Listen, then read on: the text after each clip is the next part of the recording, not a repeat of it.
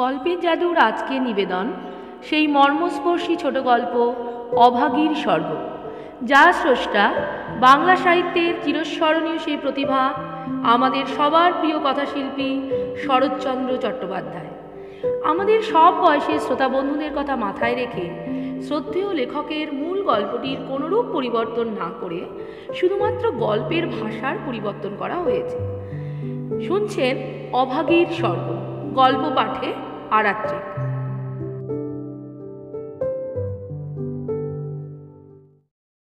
ঠাকুরদাস মুখুজ্জের বৃদ্ধা স্ত্রী সাত দিনের জ্বরে মারা গেলেন।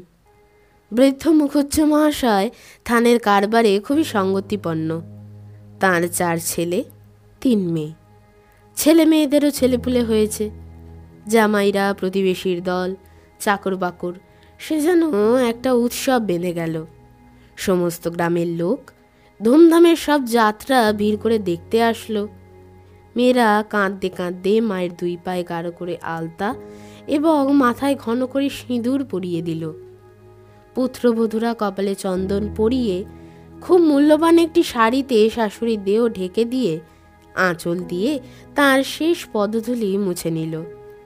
ফুল মালার গন্ধে কলরবে মনেই হলো না এ কোনো শোকের ব্যাপার। এ যেন বড় বাড়ির গৃহিণী।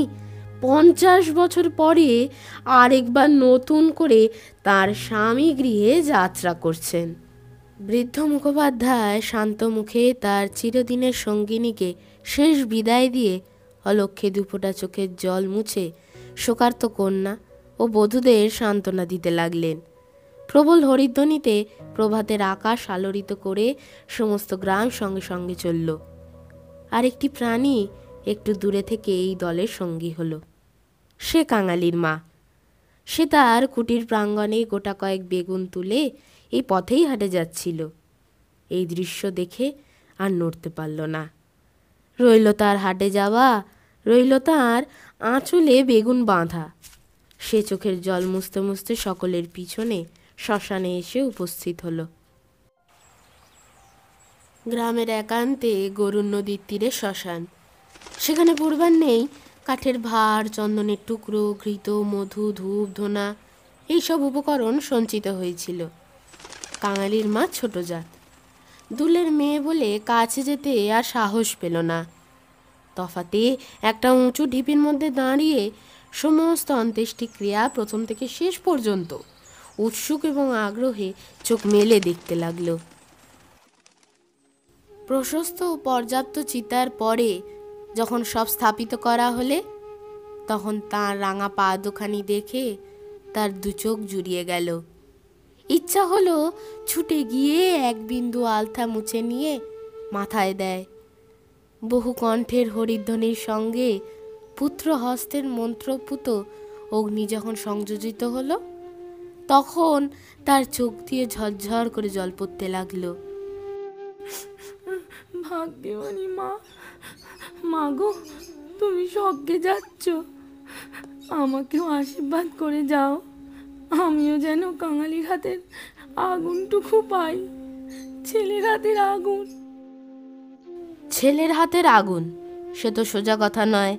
স্বামী, পুত্র, কন্যা নাতি নাতনি দাস দাসী পরিজন, সমস্ত সংসার উজ্জ্বল রেখে এই যে স্বর্গারোহণ, দেখে তার বুক ফুলে ফুলে উঠতে লাগল। এই সৌভাগ্যের সে যেন আর ইয়ত্তাই করতে পারল না। সদ্য প্রচলিত চিতার অজস্র ধোঁয়া নীল রঙের ছায়া ফেলে ঘুরে ঘুরে আকাশে উঠছিল। কাঙালির মা এরই মধ্যে ছোট একটা রথের চেহারা যেন স্পষ্ট দেখতে পেল।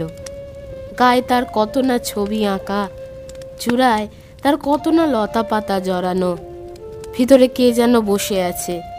মুখ তার চেনা যায় না। কিন্তু সিঁথায় তার সিঁদুরের রেখা পদতল দুটি আলতায় রাঙানো। ঊর্ধ্ব দৃষ্টে চেয়ে কাঙালির মায়ের দুই চোখে অশ্রুর ধারা বইছিল। এমন সময় একটি বছর চোদ্দ পনেরো ছেলে তার আঁচলে টান দিয়ে বলল হেথায় তুই দাঁড়িয়ে আছিস মা? ভাত রাঁধবি না? মা চমকিয়ে ফিরেছে বলল ও তুই? রাত খন বাবা। হঠাৎ উপরে আঙুল নির্দেশ করে ব্যগ্রস্বরে বলল দেখ দেখ বাবা বামুন মা ওই রথে চড়ে স্বর্গে যাচ্ছে। ছেলে বিস্ময় মুখ তুলে বলল কই? ক্ষণকাল নিরীক্ষণ করে শেষে বলল তুই খেপেছিস? ও তো ধুয়ো। রাগ করে বলল বেলা দুপুর বাজে। আমার খিদে পায় না বুঝি? এবং সঙ্গে সঙ্গে মায়ের চোখের জল লক্ষ্য করে বলল বামনদের গিন্নি মরেছে। তুই কেন কেঁদে মরিস মা? কাঙালির মার এতক্ষণে হুঁশ হলো। পরের জন্য শ্মশানে দাঁড়িয়ে এইভাবে অশ্রুপাত করায় সে মনে মনে খানিক লজ্জা পেল। এমনকি ছেলের অকল্যাণের আশঙ্কায় মুহূর্তে চোখ মুছে ফেলে একটুখানি হাসবার চেষ্টা করে বলল না না কাঁদবো কিসের জন্য রে? চোখে ধোঁ লেগেছে। হ্যাঁ ধো লেগেছে বই তো না তুই কাঁদদিছিলি মা আর প্রতিবাদ করল না। ছেলের হাত ধরে ঘাটে নেমে নিজেও স্নান করল, কাঙালিকেও স্নান করিয়ে ঘরে ফিরল। শ্মশান সৎকারে শেষটুকু দেখা আর তার ভাগ্যে হলো না।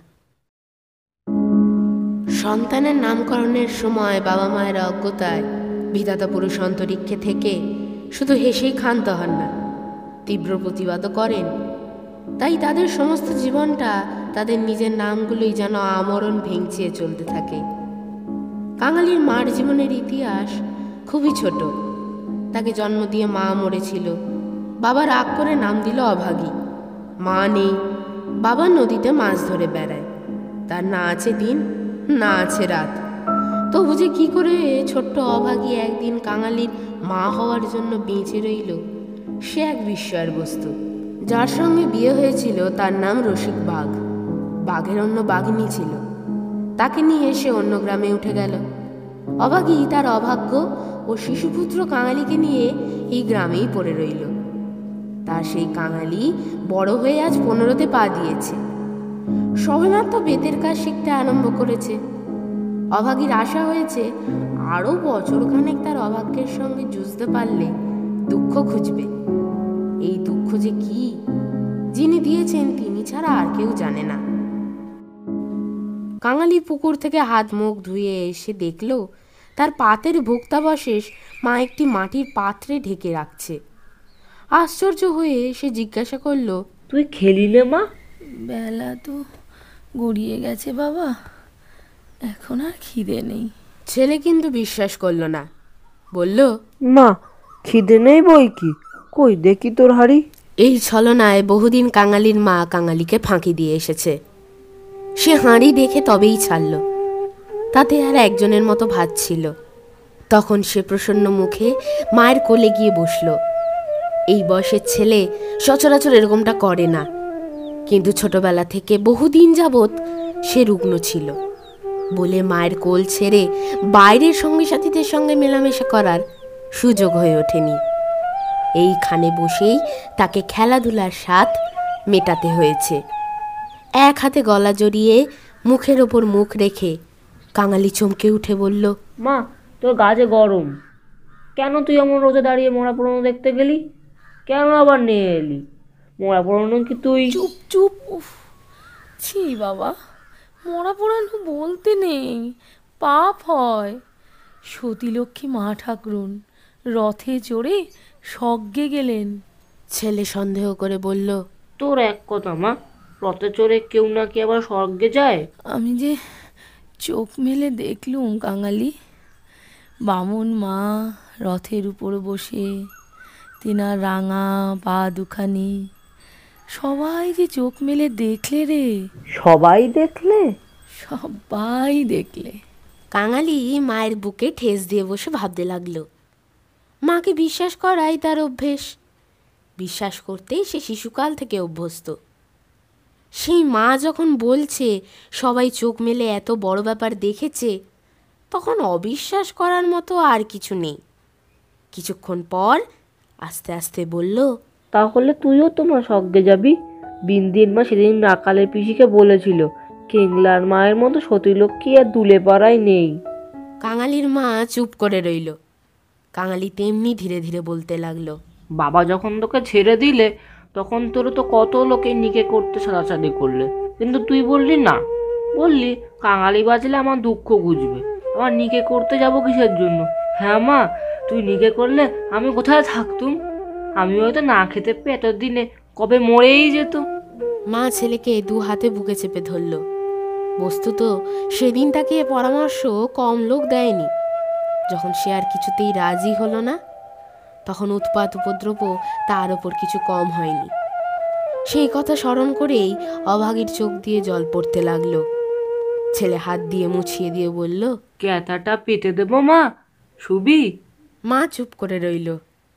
কাঙালি মাদুর পাতল কাঁথা পাতল মাচার উপর থেকে ছোট্ট বালিশটা পেরে নিয়ে হাত ধরে তাকে বিছানায় টেনে নিয়ে যাবে।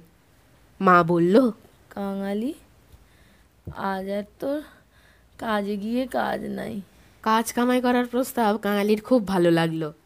কিন্তু বলল জলপানের পয়সা দুটো তো তাহলে দেবে না মা। ও না দিককে। আয় না তোকে রূপ কথা বলি। আর প্রলুব্ধ করতে হলো না। কাঙালি তৎক্ষণাৎ মায়ের বুক ঘেঁষে শুয়ে পড়ে বলল বল তাহলে। এক দেশে এক রাজা ছিল। তার এক সুন্দর রাজপুত্র ছিল। তার প্রাণের বন্ধু ছিল সেই রাজ্যেরই কোটালের ছেলে কোটাল পুত্র ওই রাজপুত্র আর কোটাল পুত্র মিলে একদিন দূর দেশে রাজকন্যের সন্ধানে পক্ষীরাজ ঘোড়া ছুটিয়ে অনেক দূরে চলে অভাগী রাজপুত্র কোটাল পুত্রুর আর পক্ষীরাজ ঘোড়ার কথা দিয়ে গল্প আরম্ভ করল। এ সকল তার পরের কাছে কতদিনের শোনা এবং কতদিনের বলা উপকথা।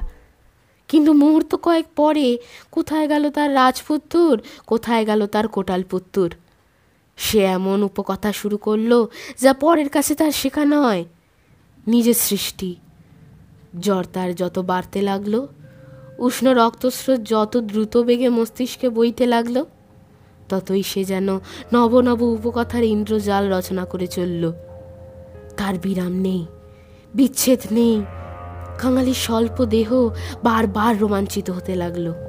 ভয়ে, বিস্ময়ে পুলকে সে জোরে মায়ের গলা জড়িয়ে মার বুকের মধ্যে যেন মিশে যেতে চাইল। বাইরের বেলা শেষ হয়ে এলো, সূর্য অস্ত গেল। সন্ধ্যার ম্লান ছায়া গাঢ় হয়ে চারিদিক গ্রাস করে ফেলল। কিন্তু ঘরের মধ্যে আজ আর কোনো দ্বীপ জ্বলল না। নিবিড় অন্ধকারে কেবল রুগ্ন মায়ের অবাধ গুঞ্জন কাঙালির কানে সুধা বর্ষণ করে চলল। সেই শ্মশান ও শ্মশান যাত্রার কাহিনী।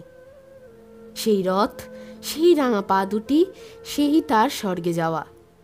কেমন করে শোকার্ত স্বামী শেষ পদধূলি দিয়ে কেঁদে বিদায় দিলেন? কীভাবে হরিধ্বনি দিয়ে ছেলেরা মাকে বহন করে নিয়ে গেল? তারপরে সন্তানের হাতের আগুন। সে আগুন তো আগুন নয় রে কাঙালি। সে তো হরি। তার তার আকাশ ঝোড়া ধুঁয়ো। সে ধুঁয়ো তো ধুঁয়ো নয় রে বাবা। সেই তো ভাগ্যের রথ। কাঙালি চরণ বাবা আমার। কেন মা? তোর হাতের আগুনটুকু যদি পাই বাবা বামুন মার মতো আমিও স্বর্গে যেতে পাবো। কাঙালি অস্ফুটে শুধু বলল যা বলতে নেই। মা সে কথা বোধহয় শুনতেও পেল না। উষ্ণ নিঃশ্বাস ফেলে বলতে লাগল ছোট জাত বলে তখন কিন্তু কেউ ঘেন্না করতে পারবে না। দুঃখী বলে কেউ ঠেকিয়ে রাখতে পারবে না। ইস ছেলের হাতের আগুন। রথকে যে আসতেই হবে। ছেলে মুখের ওপর মুখ রেখে ভাঙা গলায় বলল বলিস নে মা বলিস নে। আমার বড্ড ভয় করে। দেখ কাঙালি তোর বাবাকে একবার ধরে আনবি। অমনি করে যেন পায়ের ধুলো মাথায় দিয়ে আমাকে বিদায় দেয়। অমনি পায়ে আলতা মাথায় সিঁদুর দিয়ে। কিন্তু কি বা দেবে? তুই দিবি। তুই দিবি না রে কাঙালি? তুই আমার ছেলে তুই আমার মেয়ে তুই তো আমার সব। এই কথা বলতে বলতে সে ছেলেকে একেবারে বুকে চেপে ধরল। ও কাঙালি আয় ও বাবা। মামা ও মা আয়। ও মামা। আমার সোনা বাবা। অভাগীর জীবননাট্যের শেষ অঙ্ক সমাপ্ত হতে চলল। বিস্মৃতি তো বেশি নয়, সামান্যই। তিরিশটা বছর আজও পার হয়েছে কি হয়নি, শেষও হলো তেমনি সামান্যভাবে। গ্রামে কবিরাজ ছিল না, অন্য গ্রামে তার বাস। কাঙালি গিয়ে কান্নাকাটি করল, হাতে পায়ে পড়ল, শেষে ঘটি বাঁধা দিয়ে তাকে একটা টাকা প্রণামী দিল। তিনি আসলেন না। গোটা চারেক বড়ি দিলেন। তার কত কি আয়োজন? খল মধু আদার সত্ত্ব তুলসী পাতার রস। কাঙালির মা ছেলের ওপর রাগ করে বলল কেন তুই আমাকে না বলে ঘটি বাঁধা দিতে গেলি বাবা? হাত পেতে বড়ি কটা নিয়ে মাথায় ঠেকিয়ে উনুনে ফেলে দিয়ে বলল ভালো হইতো এতেই হব। বাঘ দিদুলের ঘরে কেউ কখনো ওষুধ খেয়ে বাঁচে না। দিন দুই এমনি গেল। প্রতিবেশীরা খবর পেয়ে দেখতে এলো। যে যা টোটকা জানতো, যেমন হরিণের সিংঘষা জল, গেঁটে কড়ি পুড়িয়ে মধুতে মিশিয়ে চেটে খাওয়ানো। ইত্যাদি ও বর্থ ওষুধের সন্ধান দিয়ে যে যার কাজে চলে গেল। ছেলে মানুষ কাঙালি ব্যতীব ব্যস্ত হয়ে উঠল। কিন্তু মা তাকে কাছে টেনে নিয়ে বলল, বাবা কোবরেজের বড়িতেই কিছু হলো না। আর ওদের বড়িতে কাজ হবে আমি এমনি ভালো হব। তুই তো বড়ি খেলি রে মা উনুনে ফেলে দিলি। এমনি কি কেউ সাজে আমি এমনি সেরে যাব। তার চেয়ে তুই দুটো ভাতে ভাত ফুটিয়ে নিয়ে খা দেখি। আমি একটু চেয়ে দেখি। কাঙালি প্রথম অপটু হাতে ভাত রাঁধতে গেল। না পারল ফ্যান ঝরাতে, না পারল ভালো করে ভাত বাড়তে। উনুন তার জলে না, ভিতরে জল পড়ে ধুঁয়ো হয়। থালায় ভাত ঢালতে গিয়ে চারিদিকে ছড়িয়ে পড়ে, মায়ের চোখ ছলছল করে ওঠে। নিজে একবার উঠবার চেষ্টা করল, কিন্তু মাথা সোজা করতে পারল না, বিছানায় আবার লুটিয়ে পড়ল। খাওয়া শেষ হয়ে গেলে ছেলেকে কাছে নিয়ে, কি করে কি করতে হয় বিধিমতে উপদেশ দিতে গিয়ে? তার ক্ষীণ কণ্ঠ থেমে গেল। চোখ দিয়ে কেবল অঝরে জল পড়তে লাগল। গ্রামে ঈশ্বর নাপিত নারী দেখতে জানত। পরদিন সকালে সে হাত দেখে তারই সামনে মুখ গম্ভীর করল। দীর্ঘ নিঃশ্বাস ফেলল এবং শেষে মাথা নেড়ে উঠে গেল। কাঙালির মা এর অর্থ বুঝতে পারল, কিন্তু তার ভয় হলো না। সকলে চলে গেলে পরে সে ছেলেকে বলল এইবার একবার তাকে ডেকে আনতে পারিস বাবা। কাকে মা? ওই যে রে ওই যে ও গায়ে যে উঠে গেছে। বাবাকে? অভাগী চুপ করে রইল। কাঙালি বলল সে আসবে কেন মা? সত্যি কথা বলতে অভাগীর নিজেরই যথেষ্ট সন্দেহ ছিল। তবুও সে আস্তে আস্তে বলল কি বলবি? মা শুধু একটু তোমার পায়ের ধুলো চায় সে তখনই যাওয়ার জন্য ব্যস্ত হলে অভাগী তার হাতটা ধরে ফেলে বলল একটু কাঁদা কাটা করিস বাবা বলিস মা যাচ্ছে। ফেরবার পথে অমনি নাপতে বৌদির কাছ থেকে একটু আলতা চেয়ে আনিস কাঙালি। আমার নাম করলেই সে দেবে। আমাকে বড্ড ভালোবাসে। ভালো তাকে অনেকেই বাস্ত জ্বর হওয়া অবধি মায়ের মুখে সে এই কয়েকটা জিনিসের কথা এতবার এত রকমভাবে শুনেছে যে সে সেখান থেকে কাঁদতে কাঁদতে রওনা হলো।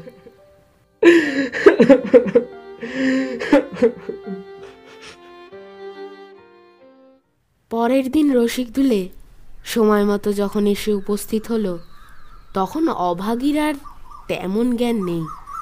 মুখের পরে মৃত্যুর ছায়া পড়েছে। চোখের দৃষ্টি এ সংসারের কাজ সেরে। কোথায় কোন অজানা দেশে চলে গেছে?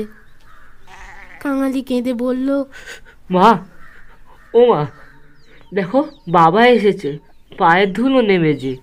মা হয়তো বুঝল হয়তোবা তার গভীর সঞ্চিত বাসনা সংস্কারের মতো তার আচ্ছন্ন চেতনায় ঘা দিল। এই মৃত্যুপথযাত্রী তার হাতখানি বাড়িয়ে দিয়ে হাত পাতল।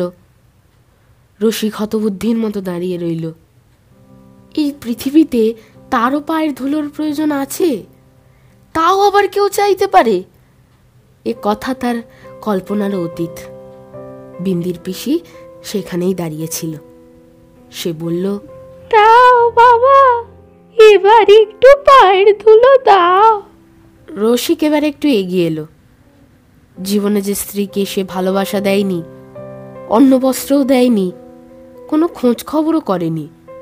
মৃত্যুর সময় সেই স্ত্রীকে সে শুধু একটু পায়ের ধুলো দিতে গিয়ে কেঁদে ফেলল। রাখালের মা বলল এমন সতীলক্ষ্মী বামুন কায়েতের ঘরে না জন্মে ও আমাদের দুলের ঘরে জন্মানো কেন? এবার ওর একটু গতি করে দাও বাবা। ক্যাংলার হাতের আগুনের লোভে ও যেন প্রাণটা দিলে। অভাগীর ভাগ্যের দেবতা অগচরে বসে কি ভাবলেন জানি না। কিন্তু ছেলে মানুষ কাঙালির বুকে গিয়ে এই কথা যেন তীরের মতো বিঁধল। সেদিন দিনের বেলাটা কাটল, প্রথম রাতটাও কাটল, কিন্তু আর একটা সকালের জন্য কাঙালির মা আর অপেক্ষা করতে পারল না। কি জানি, এত ছোট জাতের জন্যেও স্বর্গের রথের ব্যবস্থা আছে কিনা নাকি অন্ধকারে পায়ে হেঁটেই তাদের রওনা হতে হয়। কিন্তু এটা বোঝা গেল রাত্রি শেষ হওয়ার আগেই সে এই দুনিয়া ত্যাগ করেছে।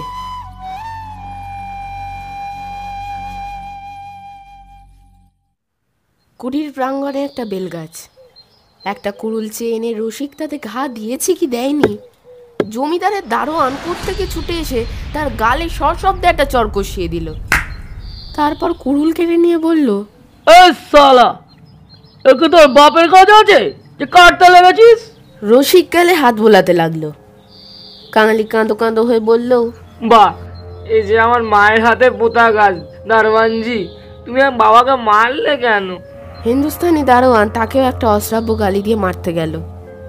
কিন্তু সে তার মায়ের মৃতদেহ স্পর্শ করেছিল বলে অশৌচের ভয়ে তার গায়ে আর হাত দিল না। চিৎকার চেঁচামেচিতে একটা ভিড় জমে উঠল। সবাই বলল বিনা অনুমতিতে রসিকের গাছ কাটতে যাওয়াটা ভালো হয়নি। তারাই আবার দারোয়ানজির হাতে পায়ে পড়তে লাগল। তিনি অনুগ্রহ করে যাতে একটা হুকুম দেন। কারণ অসুখের সময় যেই দেখতে এসেছিল, কাঙালির মা তারই হাত ধরে তার শেষ অভিলাষ ব্যক্ত করে গেছে। দারোয়ানটি ভোলার পাত্র নয়। সে হাত মুখ নেড়ে জানালো, এসব চালাকি তার কাছে খাটবে না। জমিদারটি স্থানীয় লোক নয়। গ্রামে তার একটা কাছারি আছে। গোমস্ত অধর রায় তার কর্তা। লোকগুলো যখন হিন্দুস্তানিটার কাছে ব্যর্থ অনুনয় বিনয় করতে লাগল, কাঙালি তখন ঊর্ধ্বশ্বাসে দৌড়ে একেবারে কাছারি বাড়িতে এসে উপস্থিত হলো। সে লোকের মুখে মুখে শুনেছিল পেয়াদারা নাকি ঘুষ নেয়? তার বিশ্বাস ছিল, এত বড় অসঙ্গত অত্যাচারের কথা, যদি একবার কর্তার গোচর করতে পারে, তাহলে এর নিশ্চয়ই কোনো বিধান হবে।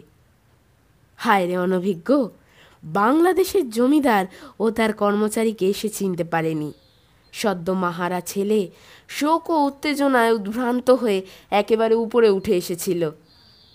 অধর রায় সেই মাত্র সন্ধ্যান্নিক ও যশ সামান্য জলযোগ সেরে বাইরে এসেছিলেন।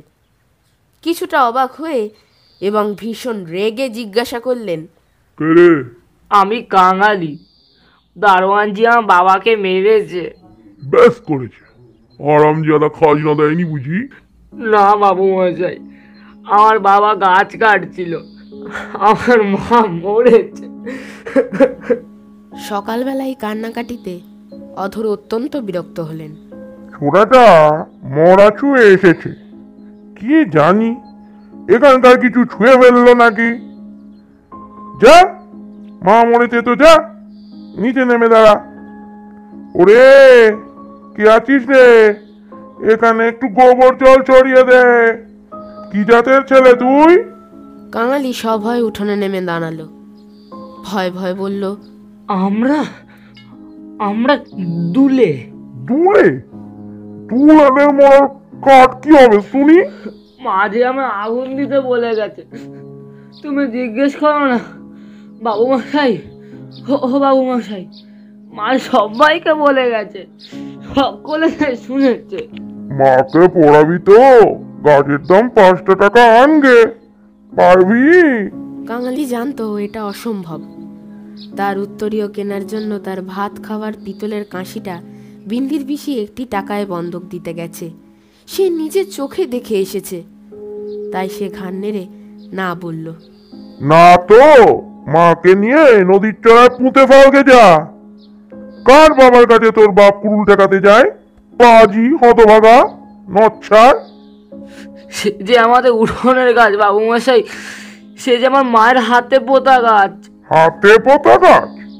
পারে বেড়াটাকে গলার ধাক্কা দিয়ে বার করে দে তো। পাড়ে এসে গলা ধাক্কা দিল। আর এমন কথা বলল যা কেবল জমিদারের কর্মচারীরাই বলতে পারে। কাঙালি ধুলো ছেড়ে উঠে দাঁড়াল। তারপর আস্তে আস্তে বেরিয়ে গেল। কেন যে সে মার খেলো, কি যে তার অপরাধ, ছেলেটা ভেবেই পেল না। গোমস্তার নির্বিকার চিত্তে দাগ পর্যন্ত পড়ল না। অবশ্য পড়লে এ চাকরি তার আর জুটত না। পারেস, দেখ তো এবারে খাজনা বাকি পড়েছে কিনা? থাকে তো জলটাও কিছু একটা কেড়ে এনে রেখে দে। হারাম জাদা যাতে পালাতে না পারে।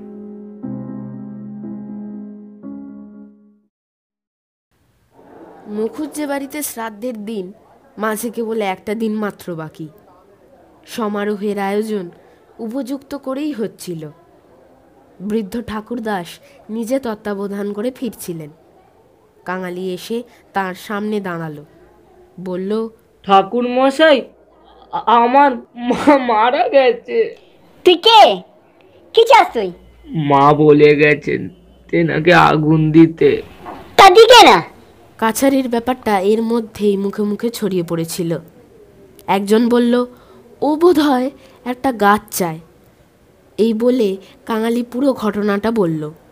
সব শুনে মুখুজ্জে বিস্মিত ও বিরক্ত হয়ে বললেন শোনো আবদার আমারই কত কাঠের দরকার। কাল বাদে পরশু কাজ। যা যা এখানে কিছু হবে না। ভট্টাচার্য মশাই পাশেই বসে ফর্দ করছিলেন। তিনি বললেন তোদের যেতে কে কবে আবার পড়ায় রে?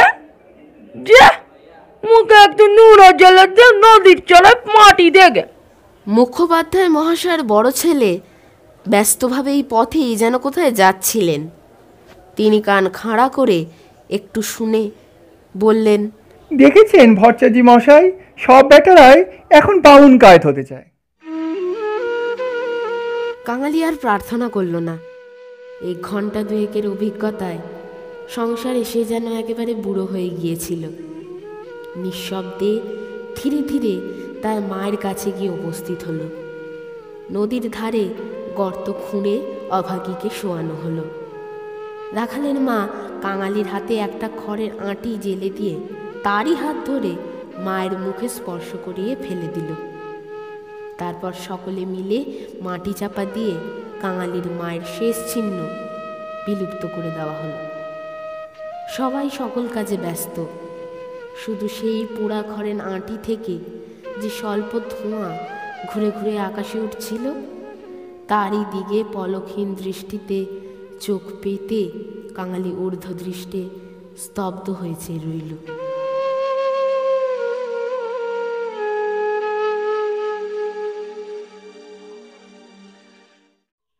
শুনছিলেন অভাগী স্বর্গ।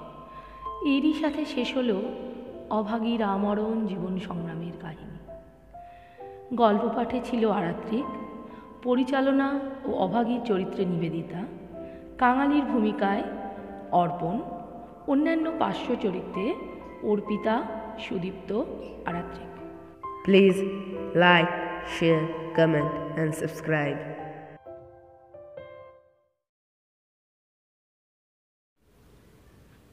এবারে গল্পের জাদু যে গল্পটি আপনাদের জন্য নিয়ে এসেছে, সেটি বাংলা সাহিত্যের এক মাইলস্টোন লেখকের প্রতি অপার শ্রদ্ধা, তার অবিস্মরণীয় সৃষ্টির প্রতি গভীর ভালোবাসা ও ভালো লাগা থেকেই এই গল্প চয়ন।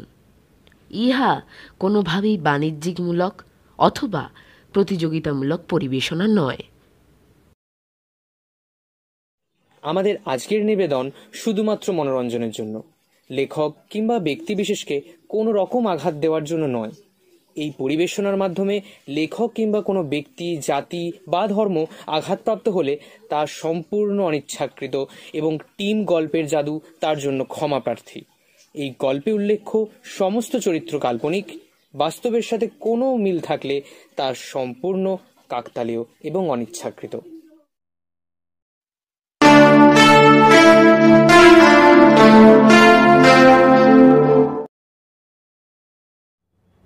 গল্পের জাদুর আজকের নিবেদন। সত্যজিৎ রায়ের প্রফেসর শঙ্কু অভিযানের প্রথম গল্প বোম যাত্রীর ডায়েরি। বাংলা সাহিত্যে প্রফেসর শঙ্কুর আবির্ভাব ঘটে উনিশশো একষট্টি সালে সন্দেশ পত্রিকার মাধ্যমে। নিমেষের মধ্যে বাঙালি পাঠককুলের মন জয় করে নেয় এই আত্মভোলা বৈজ্ঞানিকটি।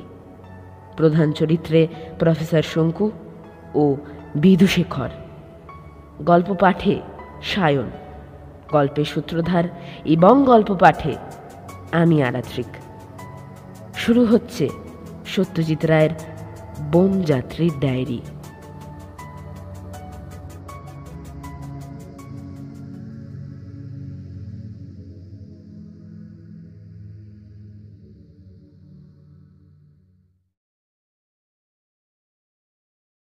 প্রফেসর ত্রিলোকেশ্বর শঙ্কর ডায়েরিটা আমি পাই তারক চাটুর্যের কাছ থেকে। একদিন দুপুরের দিকে আপিসে বসে পুজো সংখ্যার জন্য একটা লেখার প্রুফ দেখছি। এমন সময় তারকবাবু এসে একটা লাল খাতা আমার সামনে ফেলে দিয়ে বললেন ওরে দেখো গোল্ড মাইন। তারকবাবু এর আগেও কয়েকবার গল্প টল্প এনেছিলেন। খুব যে ভালো তা নয় তবে বাবাকে চিনতেন। আর ছেঁড়া জামা টামা দেখে মনে হতো ভদ্রলোক বেশ গরিব। তাই প্রতিবারই লেখাগুলোর জন্য পাঁচ দশ টাকা করে দিয়েছি। এবার গল্পের বদলে ডায়েরিটা দেখে একটু আশ্চর্য হলাম। প্রফেসর শঙ্কু বছর পনেরো নিরুদ্দেশ। কেউ কেউ বলেন, তিনি নাকি একটা ভীষণ এক্সপেরিমেন্ট করতে গিয়ে প্রাণ হারান। আবার এও শুনেছি যে তিনি নাকি জীবিত। ভারতবর্ষের কোনো অখ্যাত অজ্ঞাত অঞ্চলে গা ঢাকা দিয়ে চুপচাপ নিজের কাজ করে যাচ্ছেন। সময় হলে আত্মপ্রকাশ করবেন। এসব সত্যি মিথ্যে জানি না। তবে এটা জানতাম যে তিনি বৈজ্ঞানিক ছিলেন। তার যে ডায়েরি থাকতে পারে সেটা অস্বাভাবিক নয়। কিন্তু সে ডায়েরি তারকবাবুর কাছে এলো কি করে? জিজ্ঞেস করতে তারকবাবু একটু হেসে হাত বাড়িয়ে আমার মশলার কৌটোটা থেকে লবঙ্গ আর ছোট এলাচ বেছে নিয়ে বললেন সুন্দরবনে সে ব্যাপারটা। মনে আছে তো? এই রে আবার বাঘের গল্প। তারকবাবু তার সব ঘটনার মধ্যে বাঘ জিনিসটাকে যেভাবে টেনে আনেন সেটা আমার মোটেই ভালো লাগে না। তাই একটু বিরক্ত হয়েই বললাম কোন ব্যাপারটার কথা বলছেন? উল্কাপাত ব্যাপার তো একটাই। ঠিক ঠিক মনে পড়েছে। এটা সত্যি ঘটনা কাগজে বেরিয়েছিল। বছরখানেক আগে একটা উল্কাখণ্ড সুন্দরবনের মাথারিয়া অঞ্চলে এসে পড়েছিল। বেশ বড় পাথর। কলকাতার জাদুঘরে যেটা আছে তার প্রায় দ্বিগুণ। মনে আছে, কাগজের ছবি দেখে হঠাৎ একটা কালো মরার খুলি বলে মনে হয়েছিল। বললাম, তার সঙ্গে এই খাতাটার কি সম্পর্ক? তারকবাবু বললেন, আহা, বলছি, ব্যস্ত হও না। আমি গেছিলাম ওই মকা যদি কিছু বাঘছাল জোরতে ভালো দর পাওয়া যায়, জানো তো? আর ভাবলুম, অত জন্তু জানোয়ার মরলো, তার মধ্যে কি গুটি চারেক বাঘও পড়ে থাকবে না? কিন্তু সে গুড়ে বালি। লেট হয়ে গেল। হরিণ টরিন কিচ্ছু নেই। তাহলে ছিল কিছু গোসাপের ছাল তাই নিয়ে এলুম। আর এই খাতাটা? একটু অবাক হয়ে বললাম খাতাটা কি ওইখানে? গর্তের ঠিক মধ্যিখানে। পাথরটা পড়ায় একটা গর্ত হয়েছিল জানো তো? তোমাদের চারখানা হেদো তার মধ্যে ঢুকে যায়। এটা ছিল তার ঠিক মধ্যিখানে। বলেন কি? বোধহয় পাথরটা যেখানে পড়েছিল তার খুব কাছেই। লাল লাল কি একটা মাটির ভেতর থেকে উকি মারছে দেখে টেনে তুললাম। তারপর খুলতেই শঙ্কুর নাম দেখে পকেরস্থ করলাম। উল্কার গর্তের মধ্যে খাতা? তার মানে কি? ওরে দেখো সব জানতে পারবে। তোমরা তো বাণীটা নিয়ে গল্প লেখো আমিও লিখি। এ তার চেয়ে ঢের মজাদার। এ আমি হাতছাড়া করতাম না বুঝলে? নেহাত বড় টানাটানি যাচ্ছে তাই। টাকা বেশি ছিল না কাছে। তাছাড়া ঘটনাটা পুরোপুরি বিশ্বাসও হচ্ছিল না। তাই কুড়িটা টাকা দিলাম ভদ্রলোককে। দেখলাম তাতেই খুশি হয়ে আমায় আশীর্বাদ করে চলে গেলেন। তারপর পুজোর গোলমালে খাতাটার কথা ভুলেই গিয়েছিলাম। এই সেদিন আলমারি খুলে চলন্তি কাটা টেনে বার করতে গিয়ে ওটা বেরিয়ে পড়ল। খাতাটা হাতে নিয়ে খুলে কেমন যেন খটকা লাগল। যতদূর মনে পড়ে, প্রথমবার দেখেছিলাম কালির রং সবুজ। আর আজ দেখছি লাল। এ কেমন হলো? খাতাটা পকেটে নিয়ে নিলাম। মানুষের তো ভুলও হয়। নিশ্চয়ই অন্য কোনো লেখার সবুজ কালির সঙ্গে গোলমাল করে ফেলেছি। বাড়িতে এসে আবার খাতাটা খুলতেই বুকটা ধরাস করে উঠল। এবার দেখি কালির রং নীল। তারপর এক আশ্চর্য অদ্ভুত ব্যাপার। দেখতে চোখের সামনে নীলটা হয়ে গেল হলদে। এবার তো আর কোনো ভুল নেই। কালির রং সত্যি বদলাচ্ছে। হাতের কাঁপুনিতে খাতাটা মাটিতে পড়ে গেল। আমার ভুলো কুকুরটা যা পায় তাতেই দাঁত বসায়। এই ভুলো যা যা। খাতাও বাদ গেল না। কিন্তু আশ্চর্য যে দাঁত এই দুদিন আগেই আমার নতুন তালতলার চুটিটা ছিঁড়েছে। ওই খাতার কাগজ তার কামড়ে কিচ্ছু হলো না। হাত দিয়ে টেনে দেখলাম এ কাগজ ছেঁড়া মানুষের সাধ্যি নয়। টানলে রবারের মতো বেড়ে যাচ্ছে, আর ছাড়লে যে কি সেই? কি খেয়াল হলো? একটা দেশলাই জেলে কাগজটায় ধরলাম। পড়ল না। খাতাটা পাঁচ ঘণ্টা উনুনের মধ্যে ফেলে রেখেছি। কালির রং যেমন বদলাচ্ছিল, বদলালো। কিন্তু আর কিচ্ছু হলো না। সেই দিনই রাত্রে ঘুমটুম ভুলে গিয়ে তিনটে অবধি জেগে খাতাটা পড়া শেষ করলাম। যা পড়লাম, তা তোমাদের হাতে তুলে দিচ্ছি। এসব সত্যি কি মিথ্যা? সম্ভব কি অসম্ভব? তা তোমরা বুঝে নিও।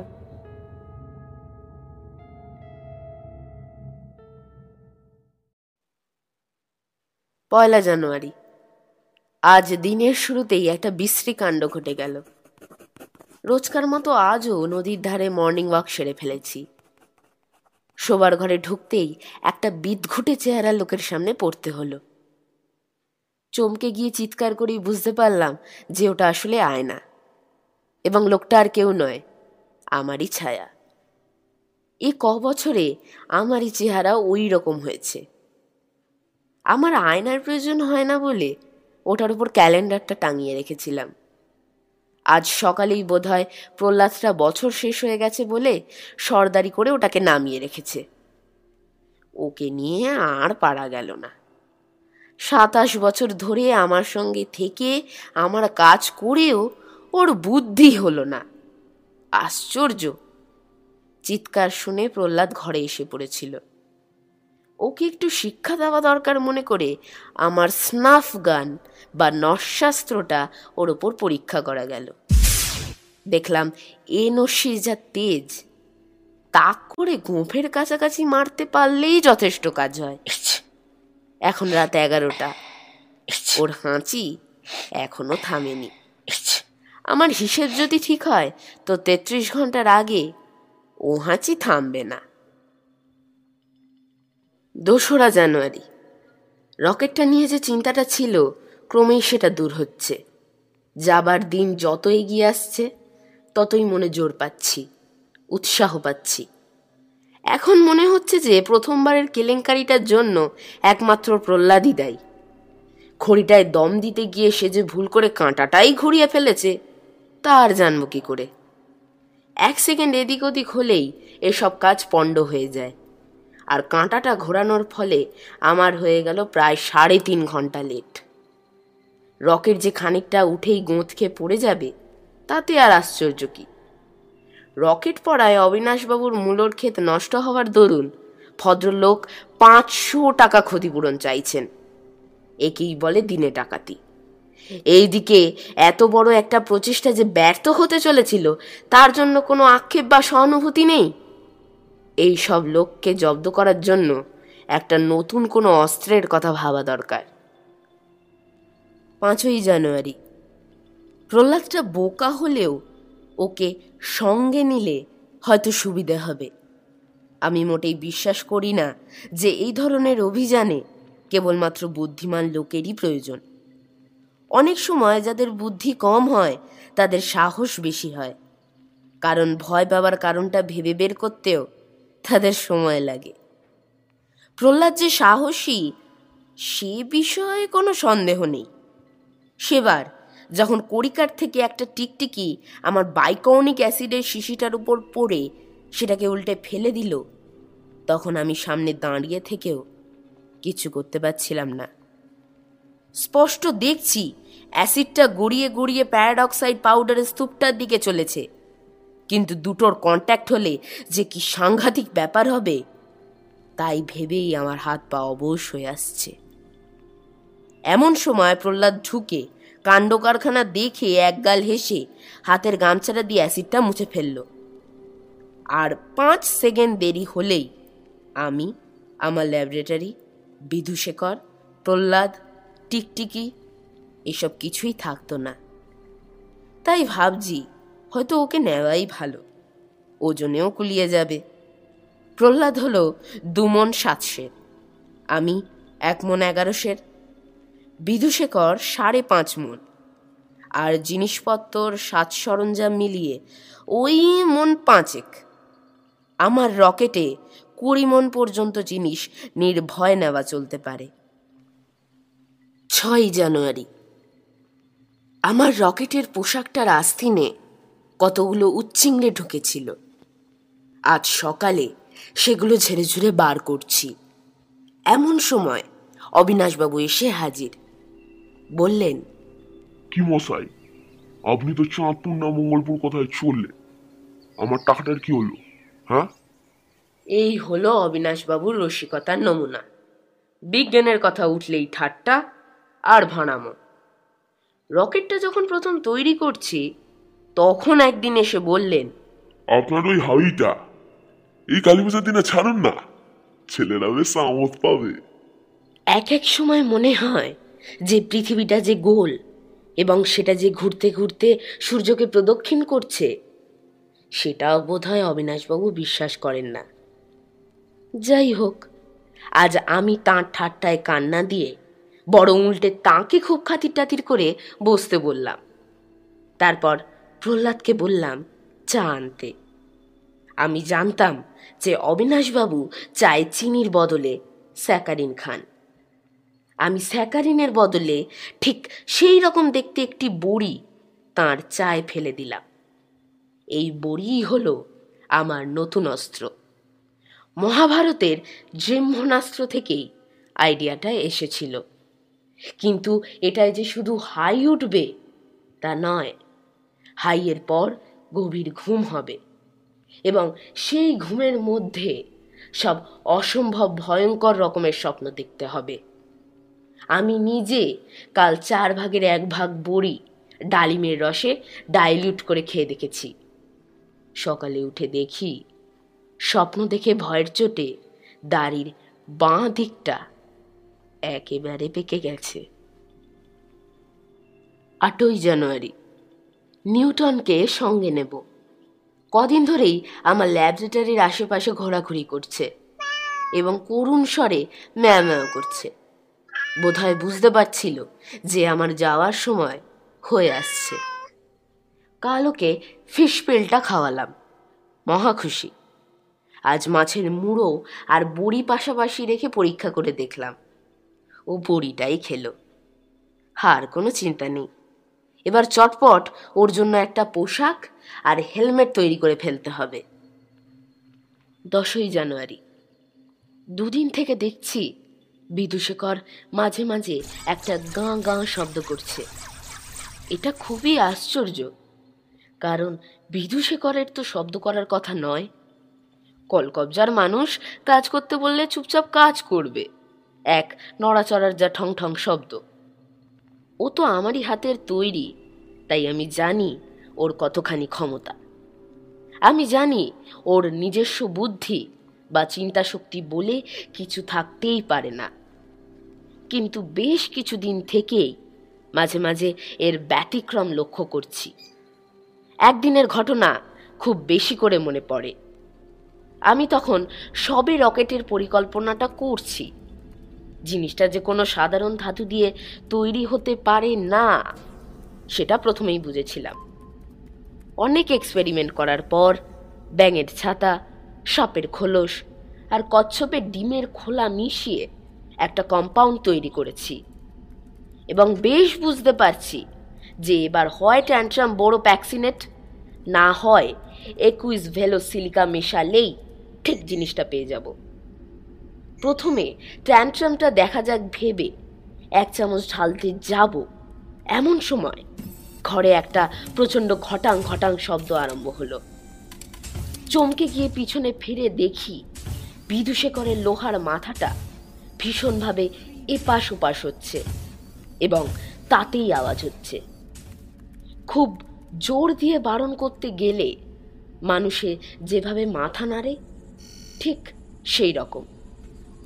কি হয়েছে দেখতে যাব মনে করে ট্যান্ট্রামটা যেই হাত থেকে নামিয়েছি, অমনি মাথা নাড়া থেমে গেল। কাছে গিয়ে দেখি কোনো গোলমাল নেই। কলকবজা তেল তেল সবই ঠিক আছে। টেবিলে ফিরে এসে আবার যেই ট্যান্ট্রামটা হাতে নিয়েছি, অমনি আবার ঘটাং ঘটাং। এ তো ভারী বিপদ। বিদুশেখর কি সত্যি বারণ করছে নাকি? এবার ফেলোসিলিকাটা হাতে নিলাম। নিতেই আবার সেই শব্দ। কিন্তু এবার মাথা নড়ছে উপর নিচে। ঠিক যেমন করে মানুষে হ্যাঁ বলে। শেষ পর্যন্ত ফেলোসিলিকা মিশিয়েই ধাতুটা তৈরি হলো। পরে ট্যান্ট্রামটা দিয়েও পরীক্ষা করে দেখেছিলাম। না করলেই ভালো ছিল। সেই চোখ ধাঁধানো সবুজ আলো আর বিস্ফোরণের বিকট শব্দ কোনোদিনও ভুলব না। এগারোই জানুয়ারি। আজ বিধুশেখরের কলকবজা খুলে, ওকে ভালো করে পরীক্ষা করেও ওর আওয়াজ করার কোনো কারণ খুঁজে পেলাম না। তবে এও ভেবে দেখলাম যে এতে আশ্চর্য হওয়ার কিছু নেই। আমি আগেও অনেকবার দেখেছি যে আমার বৈজ্ঞানিক বিদ্যে বুদ্ধি দিয়ে আমি যে জিনিস তৈরি করি, সেগুলো অনেক সময় আমার হিসেবের বেশি কাজ করে। তাতে এক এক সময় মনে হয়েছে যে হয়তোবা কোনো অদৃশ্য শক্তি আমার অজ্ঞাতে আমার ওপর খোদগারি করছে। কিন্তু সত্যি কি তাই? বরঞ্চ আমার মনে হয় যে আমার ক্ষমতার দৌড় যে ঠিক কতখানি, তা হয়তো আমি নিজেই বুঝতে পারি না। খুব বড় বড় বৈজ্ঞানিকদের শুনেছি এরকম হয়। আর একটা কথা আমার প্রায় মনে হয়, সেটা হচ্ছে বাইরের কোনো জগতের প্রতি আমার যেন একটা টান আছে। এই টানটা লিখে বোঝানো শক্ত। মাধ্যাকর্ষণের ঠিক উল্টো কোনো শক্তি যদি কল্পনা করা যায়, তাহলে এটার একটা আন্দাজ পাওয়া যাবে। মনে হয় যেন পৃথিবীর প্রভাব ছাড়িয়ে যদি কিছু দূর উপরে উঠতে পারি, তাহলেই এই টানটা আপনা থেকেই আমাকে অন্য কোনো গ্রহে টোহে নিয়ে গিয়ে ফেলবে। এই টানটা যে চিরকাল ছিল, তা নয়। একটা বিশেষ দিন থেকে এটা আমি অনুভব করে আসছি। সেই দিনটার কথা আজও বেশ মনে আছে। বারো বছর আগে, আশ্বিন মাস, আমি আমার বাগানে একটা আরাম কেদারায় শুয়ে শরৎকালের মৃদু মৃদু বাতাস উপভোগ করছি। আশ্বিন কার্তিক মাসটা আমি রোজ রাত্রে খাবার পরে তিন ঘণ্টা এইভাবে শুয়ে থাকি। কারণ এই দুটো মাসে উল্কাপাত হয় সবচেয়ে বেশি। এক ঘন্টায় অন্তত আট দশটা উল্কা রোজই দেখা যায়। আমার দেখতে ভারী ভালো লাগে। সেই দিন কতক্ষণ শুয়েছিলাম খেয়াল নেই। হঠাৎ একটা উল্কা দেখলাম যেন একটু অন্য রকম সেটা ক্রমশ বড় হচ্ছে এবং মনে হলো যেন আমার দিকেই আসছে। আমি এক দৃষ্টে চেয়ে রইলাম উল্কাটা ক্রমে ক্রমে কাছে এসে আবার বাগানের পশ্চিম দিকের গোলঞ্চ গাছটার পাশে থেমে একটা প্রকাণ্ড জোনাকির মতো জ্বলতে লাগল। সে এক আশ্চর্য দৃশ্য। আমি উল্কাটাকে ভালো করে দেখব বলে চেয়ার ছেড়ে উঠে যেতেই আমার ঘুমটা ভেঙে গেল। এটাকে স্বপ্ন বলেই বিশ্বাস করতাম, কিন্তু দুটো কারণে খটকা রয়েই গেল। এক হলো ওই আকর্ষণ, যেটার বসে আমি তার পরদিন থেকেই রকেটের বিষয় ভাবতে শুরু করলাম। আরেক হলো এই গোলঞ্চ গাছ। সেই দিন থেকে গাছটাতে গোলঞ্চর বদলে একটা নতুন রকমের ফুল হচ্ছে। এরকম ফুল কেউ কোথাও দেখেছে কি না জানি না। আঙুলের মতো পাঁচটা করে ঝোলা ঝোলা পাপড়ি, দিনের বেলা কুচকুচে কালো, কিন্তু রাত হলেই ফসফরাসের মতো জ্বলতে থাকে।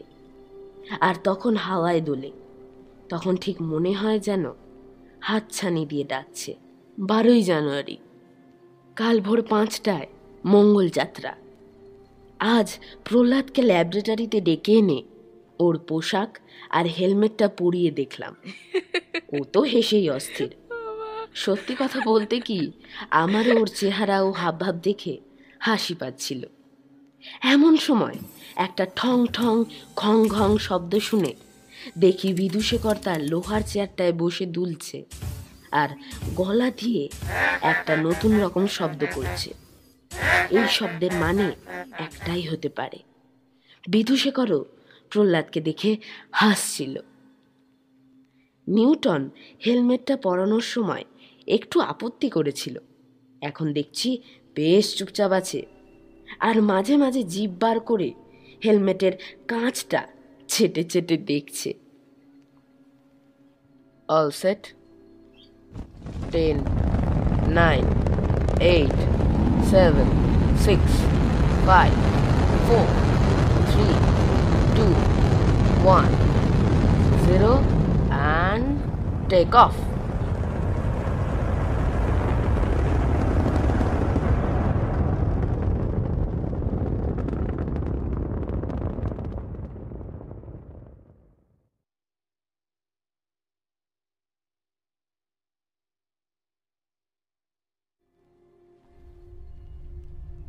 একুশে জানুয়ারি। আমরা সাত দিন হলো পৃথিবী ছেড়েছি। এবার যাত্রায় কোনো বাধা পড়েনি। ঘড়ির কাঁটায় কাঁটায় রওনা হয়েছি। যাত্রী এবং মালপত্র নিয়ে ওজন হলো পনেরো মন, বত্রিশের তিন ছটা। পাঁচ বছরের মতো রসদ আছে সঙ্গে। নিউটনের এক একটা ফিশ পিলে সাত দিনের খাওয়া হয়ে যায়। আমার আর প্রহ্লাদের জন্য বটফলের রস থেকে যে বড়িটা তৈরি করেছিলাম বটিক ইন্ডিকা কেবলমাত্র সেইটাই নিয়েছি। বটিকা ইন্ডিকার একটা হোমিওপ্যাথিক বড়ি খেলেই পুরো চব্বিশ ঘণ্টার জন্য খিদে তেষ্টা মিটে যায়। এক মন বড়ি সঙ্গে আছে। নিউটনের এত ছোট জায়গায় বেশিক্ষণ বন্ধ থেকে অভ্যেস নেই। তাই বোধ হয় প্রথম কদিন একটু ছটফট করেছিল। কাল থেকে দেখছি আমার টেবিলের ওপর বসে ঘণ্টার পর ঘণ্টা বাইরের দৃশ্য দেখছে। কুচকুচে কালো আকাশ, তার মধ্যে অগণিত জ্বলন্ত গ্রহ নক্ষত্র। নিউটন দেখে আর মাঝে মাঝে আস্তে লেজের ডগাটা নাড়ে। ওর কাছে বোধ হয় ওগুলো অসংখ্য বিড়ালের চোখের মতো মনে হয়। বিধুশেখরের কোনো কাজকর্ম নেই। চুপচাপ বসে থাকে। ওর মন বা অনুভূতি বলে যদি কিছু থেকেও থাকে, সেটা ওর গোল গোল বলের মতো নিষ্পলক কাঁচের চোখ দেখে বোঝবার কোনো উপায় নেই। প্রহ্লাদের দেখছি বাইরের দৃশ্য সম্পর্কে কোনো কৌতূহলই নেই। পঁচিশে জানুয়ারি বিদুশেখরকে বাংলা শেখাচ্ছি। বেশ সময় লাগবে বলে মনে হচ্ছে, তবে চেষ্টা আছে। প্রহ্লাদ যে ওর উচ্চারণের ছিঁড়ি দেখে হাসে সেটাও মোটেই পছন্দ করে না। দু একবার দেখেছি, ও মুখ দিয়ে গঙ্গ আওয়াজ করছে আর পা দুটো ঠং ঠং করে মাটিতে ঠুকছে। ওর লোহার হাতের একটা বাড়ি খেলে যে কি দশা হবে, সেটা কি প্রহ্লাদ বোঝে না? আজ বিদুষিকরকে পরীক্ষা করবার জন্য জিজ্ঞেস করলাম, কেমন লাগছে? ও প্রশ্নটা শুনে দু তিন সেকেন্ড চুপ করে থেকে হঠাৎ দুলতে আরম্ভ করল। কিছুক্ষণ সামনে পিছনে দুলে, তারপর হাত দুটোকে পরস্পরের কাছে এনে ঠং ঠং করে তালির মতো বাজালো। দুপায় খানিকটা সোজা হয়ে উঠে খাটটাকে চিত করে বলল, ও যে আসলে বলতে চাচ্ছিল ভালো, সে বিষয়ে আমার কোনো সন্দেহ নেই। আজ মঙ্গল গ্রহটাকে একটা বাতাবি লেবুর মতো দেখাচ্ছে। আমার হিসেব অনুযায়ী আরেক মাস পরে ওখানে পৌঁছব। এই কমাস নির্বিঘ্নে কেটেছে। প্রহ্লাদ রামায়ণ শেষ করে মহাভারত ধরেছে। আজ সকালে দূরবীন দিয়ে গ্রহটাকে দেখছি। এমন সময় খেয়াল হলো বিদুশেখর কি জানি বিড়বিড় করছে। প্রথমে মন দিইনি। তারপর লক্ষ্য করলাম যে বেশ লম্বা একটা কথা বারবার বলছে। প্রতিবার একই কথা।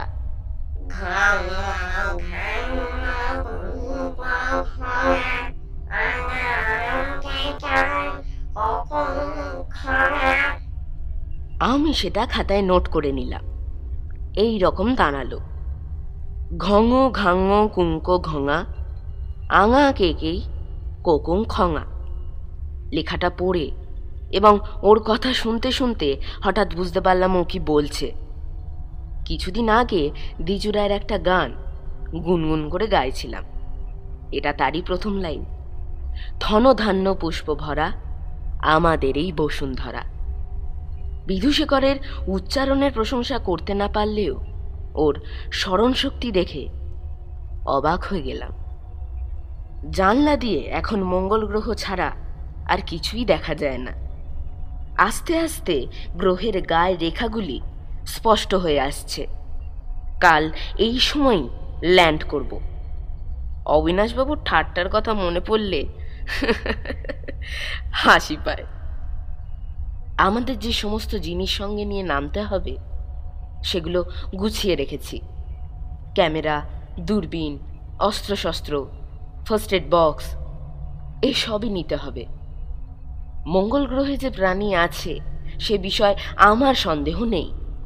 তবে তারা যে কি রকম, ছোট কি বড়, হিংস্র না অহিংস্র, তা জানি না। একেবারে মানুষের মতো কিছু হবে, সেটা অসম্ভব বলে মনে হয়। যদি বিদঘুটে কোনো প্রাণী হয়, তাহলে প্রথমটা ভয়ের কারণ হতে পারে।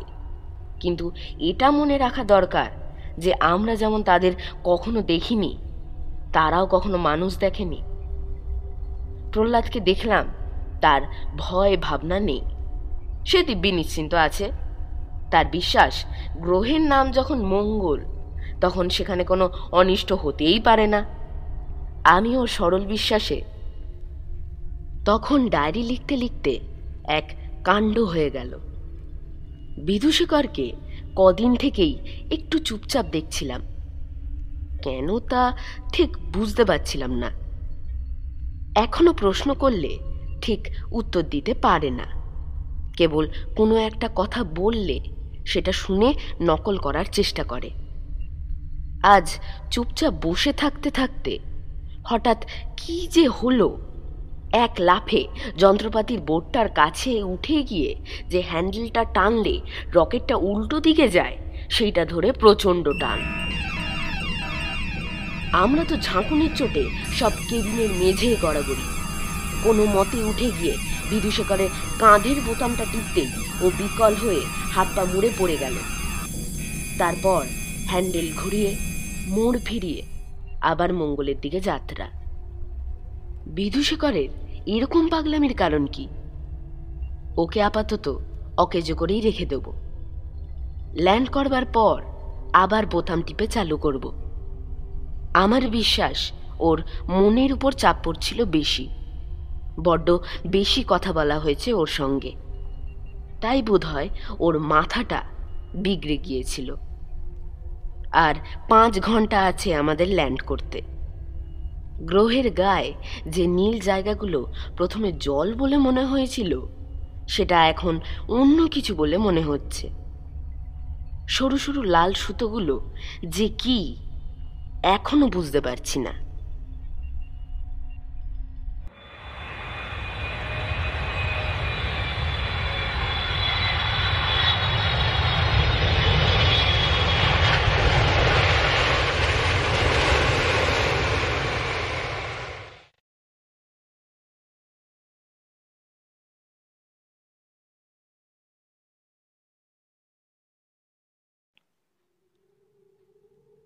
আমরা দু ঘণ্টা হলো মঙ্গল গ্রহে নেমেছি। একটা হলদে রঙের নরম পাথরের ঢিপির উপরে বসে আমি ডায়েরি লিখছি। এখানে গাছপালা, মাটি, পাথর সবই কেমন জানি নরম, রাবারের মতো। সামনেই হাত বিশেক দূরে একটা লাল নদী বয়ে যাচ্ছে। সেটাকে প্রথমে নদী বলে বুঝিনি, কারণ জলটা দেখলে ঠিক মনে হয় যেন স্বচ্ছ পেয়ারার জেলি। এখানে সব নদী বোধহয় লাল এবং সেইগুলোকেই আকাশ থেকে লাল সুতোর মতো দেখায়। যেটাকে রকেট থেকে জল বলে মনে হয়েছিল, সেটা আসলে ঘাস আর গাছপালা। সবই সবুজের বদলে নীল। আকাশের রং কিন্তু সবুজ, তাই সব কীরকম উল্টো মনে হয়।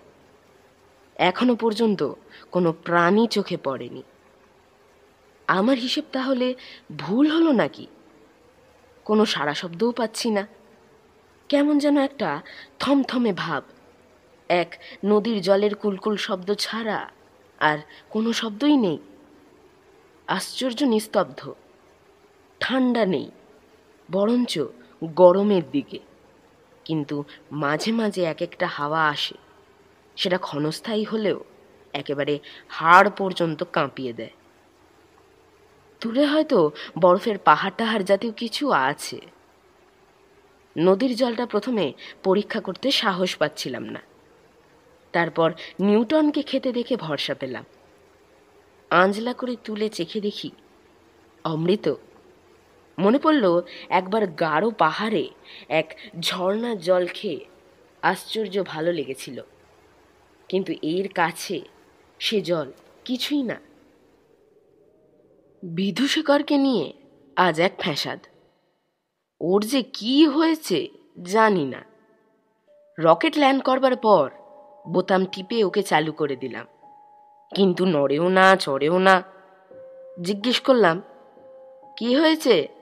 তুমি নামবে না? ও মাথা নেড়ে না বলল। বললাম, কেন? কি হয়েছে? এবার বিধুশেখর হাত দুটো মাথার উপর তুলে গম্ভীর ভয় পাওয়া গলায় বলল বিধুশেখরের ভাষা বুঝতে আমার কোনো অসুবিধা হয় না। তাই বুঝলাম ও বলছে বিপদ।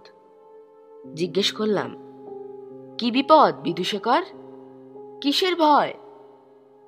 বিধুশেখর আবার গম্ভীর গলায় বলল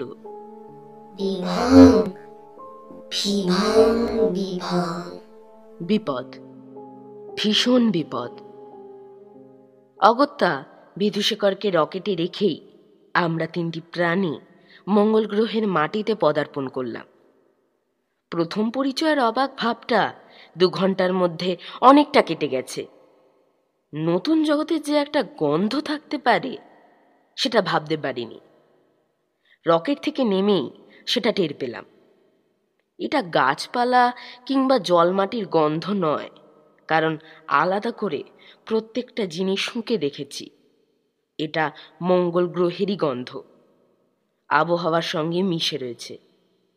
হয়তো পৃথিবীরও একটা গন্ধ রয়েছে, যেটা আমরা টের পাই না। কিন্তু অন্য কোনো গ্রহের লোক সেখানে গেলেই পাবে। প্রহ্লাদ পাথর কুড়িয়ে বেড়াচ্ছে। ওকে বলেছি, কোনো প্রাণী টানি দেখলে আমায় খবর দিতে। একদিকের আকাশে দেখছি সবুজ রঙে লালের ছোপ পড়েছে। এখন তাহলে বোধহয় ভোর, শিগগিরই সূর্য উঠবে। মঙ্গল গ্রহের বিভীষিকা মন থেকে দূর হতে কতদিন লাগবে জানি না। কি করে যে প্রাণ নিয়ে বাঁচলাম, সেটা ভাবতে এখনও অবাক লাগে। মঙ্গলে যে কত অমঙ্গল হতে পারে, সেটা হারে হারে টের পেয়েছি।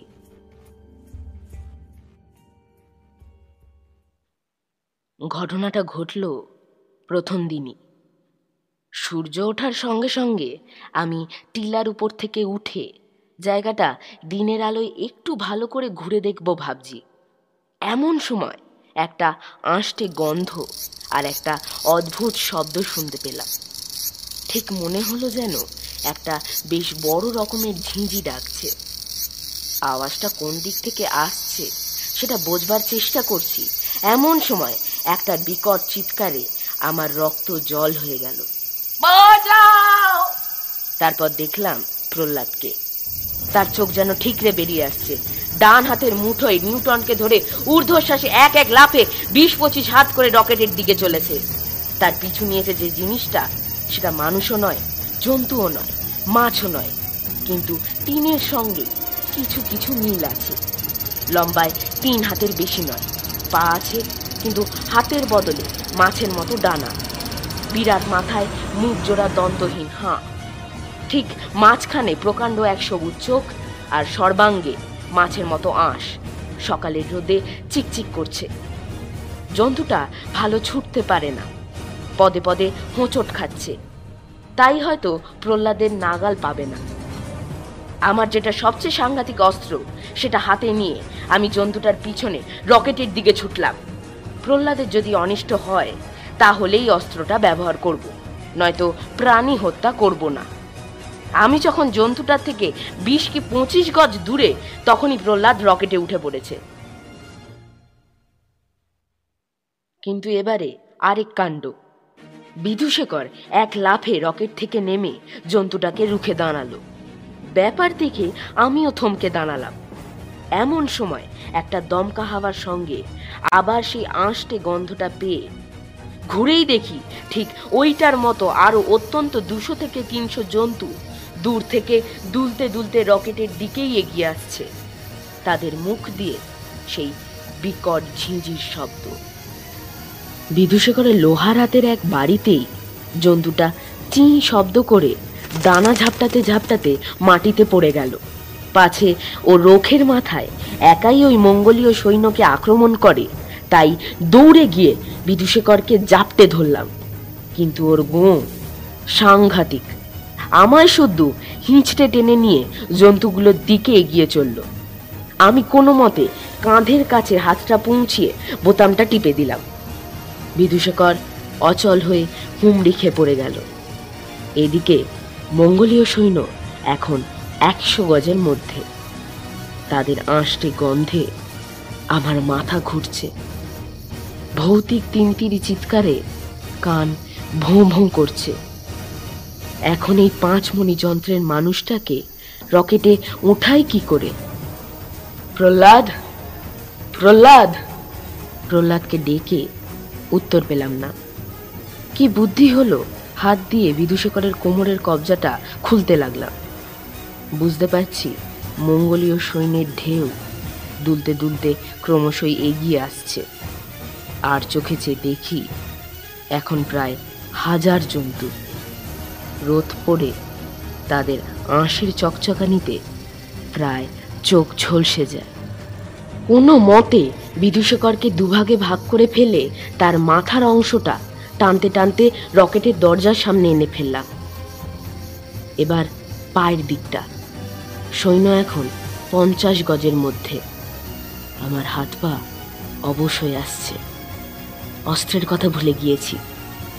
পা ধরে টানতে টানতে বিদুশেখরের তলার অংশটা যখন রকেটের দরজা এনে ফেললাম, তখন দেখি প্রহ্লাদের জ্ঞান হয়েছে।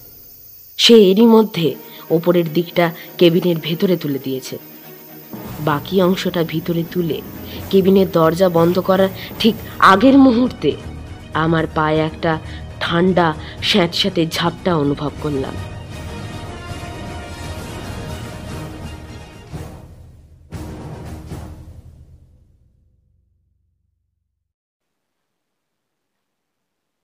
তারপর আর কিছুই মনে ছিল না। যখন জ্ঞান হলো, দেখি রকেট উড়ে চলেছে।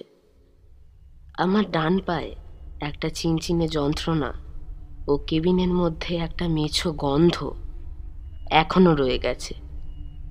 কিন্তু রকেটটা উড়ল কি করে? চালালো কে? প্রহ্লাদ তো যন্ত্রপাতির কিছুই জানে না, আর বিদুষকর তো এখনও দুখান হয়ে পড়ে আছে। তবে কি আপনি উড়ল নাকি? কিন্তু তাই যদি হয়, তবে কোথায় চলেছে এই রকেট? কোথায় যাচ্ছি আমরা? সৌরজগতের অগণিত গ্রহ নক্ষত্রের মধ্যে কোনটিতে গিয়ে আমাদের বাড়ি শেষ হবে? শেষ কি হবে? না, অনির্দিষ্ট কাল আমাদের আকাশপথে অজানা উদ্দেশ্যে ঘুরে বেড়াতে হবে। কিন্তু রসদ? সে তো অফুরন্ত নয়। আর তিন বছর পরে আমরা খাব কি? রকেটের যন্ত্রপাতি নাড়াচাড়া করে দেখেছি। তার আর কোনোটাই কাজ করছে না। এই অবস্থায় রকেটের চলবারই কথা নয়, কিন্তু তাও আমরা চলেছি। কি করে চলেছি? জানি না। কিছুই জানি না। মনে অসংখ্য প্রশ্ন গিজগিজ করছে। কিন্তু কোনোটারই উত্তর দেবার শক্তি আমার নেই। আজ থেকে আমি অজ্ঞান। অসহায়। ভবিষ্যৎ অজ্ঞ, অন্ধকার।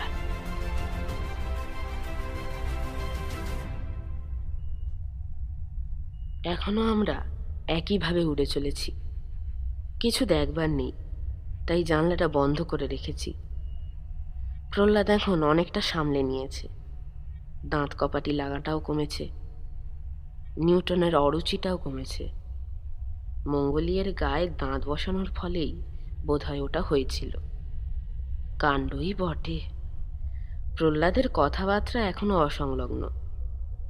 কিন্তু যেটুকু বলেছে, তার থেকে বুঝেছি যে নদীর ধারে পাথর কুড়োতে কুড়োতে সে হঠাৎ একটা আঁশটে গন্ধ পায়।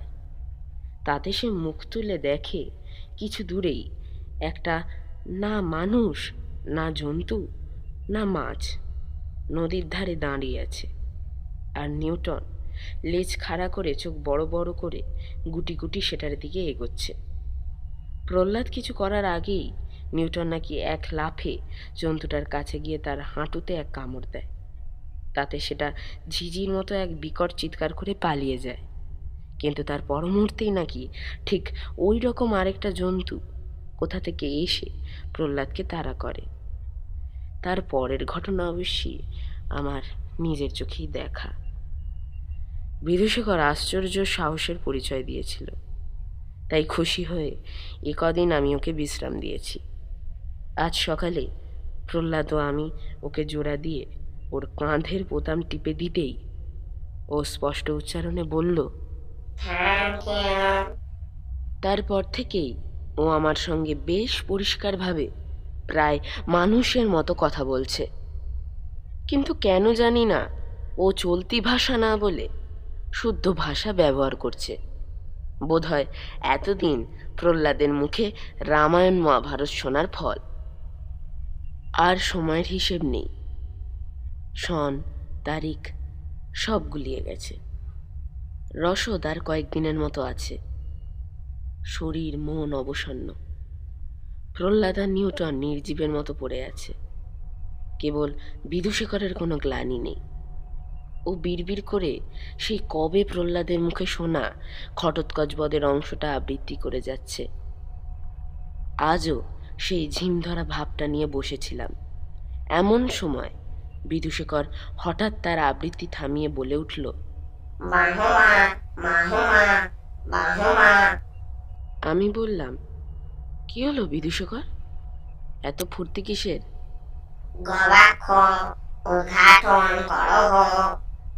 এর আগে বিদূষকরের কথা না শুনে ঠকেছি তাই হাত বাড়িয়ে জানলাটা খুলে দিলাম।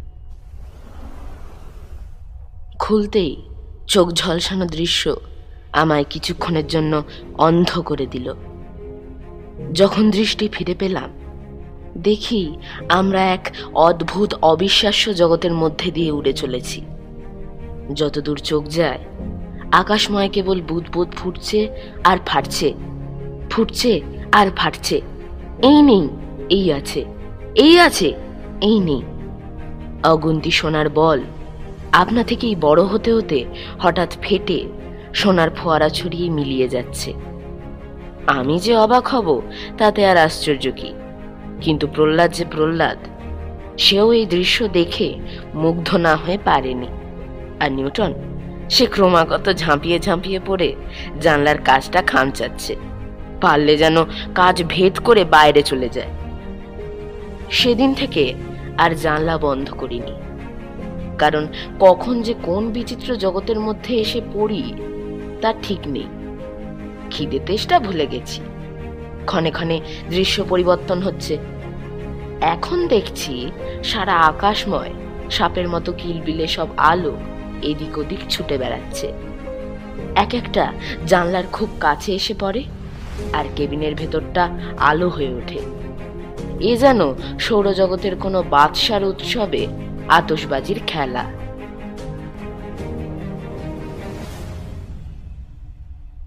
আজকের অভিজ্ঞতা এক বিদূষকর ছাড়া আমাদের সকলের ঘাম ছুটিয়ে দিয়েছিল।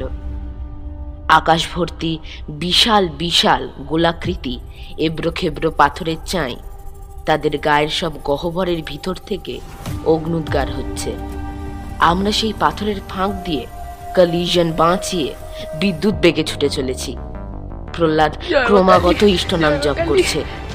নিউটন টেবিলের তলায় ঢুকে থরথর করে কাঁপছে। কতবার মনে হয়েছে, এই বুঝি গেলাম। কিন্তু রকেট ঠিক শেষ মুহূর্তে ম্যাজিকের মতো মোড় ঘুরে নিজের পথ বেছে নিয়ে বেরিয়ে গেছে। আমরা ভয় মরছি, কিন্তু বিদূষকরের ভ্রক্ষেপ নেই। সে তার চেয়ারে বসে দুলছে ও মধ্যে মধ্যে বলছে, এই একটা নতুন কথা কদিনই ওর মুখে শুনছি।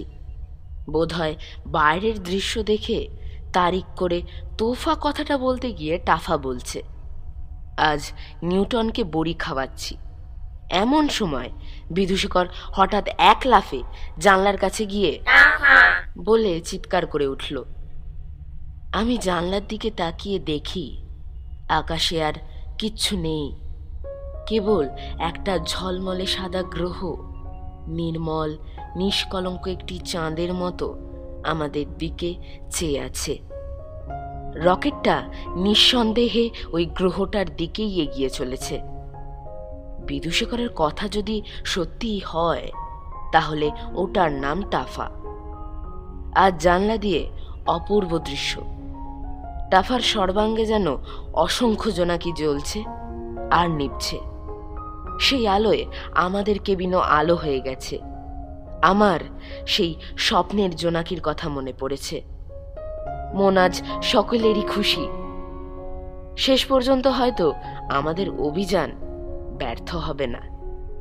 টাফার দূরত্ব দেখে আন্দাজে মনে হচ্ছে কালই হয়তো আমরা ওখানে পৌঁছে যাব। গ্রহটা ঠিক কি রকম দেখতে, সেটা ওই জোনাকিগুলোর জন্য বোঝবার উপায় নেই। আজ বিদূষকর যেসব কথাগুলো বলছিল, সেগুলো বিশ্বাস করা কঠিন। আমি কদিন থেকেই ওর অতিরিক্ত ফুর্তি দেখে বুঝেছি যে ওর মাথাটা হয়তো আবার গোলমাল করছে। ও বলল টাফায় নাকি সৌরজগতের প্রথম সভ্য লোকেরা বাস করে। পৃথিবীর সভ্যতার চেয়ে ওদের সভ্যতা নাকি বেশ কয়েক কোটি বছরের পুরনো। ওদের প্রত্যেকটি লোকই নাকি বৈজ্ঞানিক। এবং এত বুদ্ধিমান লোক একসঙ্গে হওয়াতে নাকি ওদের অনেক দিন থেকেই অসুবিধে হচ্ছে। তাই কয়েক বছর থেকেই নাকি ওরা অন্যান্য সব গ্রহ থেকে একটি কম বুদ্ধি লোক বেছে নিয়ে টাফায় আনিয়ে বসবাস করাচ্ছে। আমি বললাম, তাহলে ওদের প্রহ্লাদকে পেয়ে খুব সুবিধা হবে বলো? তাই শুনে বিদূষকর ঠং ঠং করে হাততালি দিয়ে এমন বিশ্রী রকম অট্টহাসি আরম্ভ করল যে আমি বাধ্য হয়ে তার কাঁধের বোতামটা টিপে দিলাম।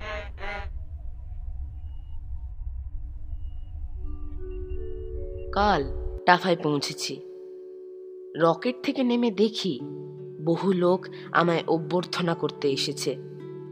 লোক বলছি, কিন্তু এরা আসলে মোটেই মানুষের মতো নয়। অতিকায় পিঁপড়ে জাতীয় একটা কিছু কল্পনা করতে পারলে এদের চেহারার কিছুটা আন্দাজ পাওয়া যাবে। বিরাট মাথা আর চোখ, কিন্তু সেই অনুপাতে হাত পা সরু, যেন কোনো কাজেই লাগে না। এদের সম্বন্ধে বিদূষকর যা বলেছিল, তা যে একদম ভুল, সে বিষয়ে কোনো সন্দেহ নেই। আমার বিশ্বাস, ব্যাপারটা আসলে ঠিক তার উল্টো। অর্থাৎ, এরা মানুষের অবস্থা থেকে এখনও অনেক পিছিয়ে আছে। এবং সে অবস্থায় পৌঁছতে ঢের সময় লাগবে। টাফার অবস্থা যে পৃথিবীর তুলনায় কত আদিম, তা এতেই বেশ বোঝা যায়। এদের ঘর বাড়ি বলে কিছু নেই, এমনকি গাছপালাও নেই। এরা গর্ত দিয়ে মাটির ভিতর ঢুকে যায় এবং সেখানেই বাস করে। অবশ্যই আমাকে এরা ঠিক আমার দেশের বাড়ির মতোই একটা বাড়ি দিয়েছে। কেবল ল্যাবরেটরিটাই নেই। আর সবই যেমন ছিল, ঠিক তেমন। প্রহ্লাদ ও নিউটন দিব্যি আছে। নতুন গ্রহে এসে, নতুন পরিবেশে যে বাস করছে, সে বোধটাই যেন নেই। বিদূষকরকেই কেবল দেখতে পাচ্ছি না। ও কাল থেকেই উধাও। টাফা সম্পর্কে এতগুলো মিথ্যে কথা বলে হয়তো আর মুখ দেখানোর সাহসই নেই।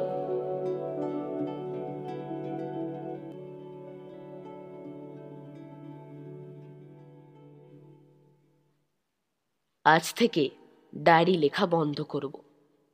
কারণ এইখানে উল্লেখযোগ্য ঘটনা ঘটার কোনো সম্ভাবনা দেখছি না। খাতাটা পৃথিবীতে ফেরত পাঠানোর কোনো উপায় নেই। এটা খুবই আক্ষেপের বিষয়। এত মূল্যবান তথ্য রয়েছে এতে। এখানকার মূর্খরা তো মর্ম কিছুই বুঝবে না। আর এদিকে আমাকেও ফিরে যেতে দেবে না। ফিরে যাওয়ার খুব যে একটা প্রয়োজন বোধ করছি। তাও নয়।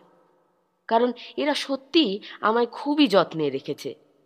বোধহয় ভাবছে যে আমার কাছ থেকে অনেক কিছু আদায় করে নেবে। এরা বাংলাটা জানলো কি করে জানি না। তবে তাতে একটা সুবিধা হয়েছে, যে ধমক টমক দিলে বোঝে। সেদিন একটা পিঁপড়েকে ডেকে বললাম, কই হে, তোমাদের বৈজ্ঞানিক টৈজ্ঞানিকরা সব কোথায়? তাদের সঙ্গে একটু কথা টথা বলতে দাও। তোমরা যে ভয়ানক পিছিয়ে আছো? তাতে লোকটা বলল সব বিজ্ঞান টিজ্ঞান দিয়ে আর কি হবে? কেমন আছেন থাকুন না আমরা মাঝে মাঝে আপনার কাছে আসব। আপনার সহজ সরল কথাবার্তা শুনতে আমাদের ভারী ভালো লাগে। আহা যত সব ন্যাকামো। আমি রেগে গিয়ে আমার নস্যের বন্দুকটা নিয়ে লোকটার ঠিক নাকের ফুটোয় তাক করে মারলাম। কিন্তু তাতে ওর কিছু হলো না। ও হবে কি করে? এরা যে এরা যে এখনও হাসতেই শেখেনি।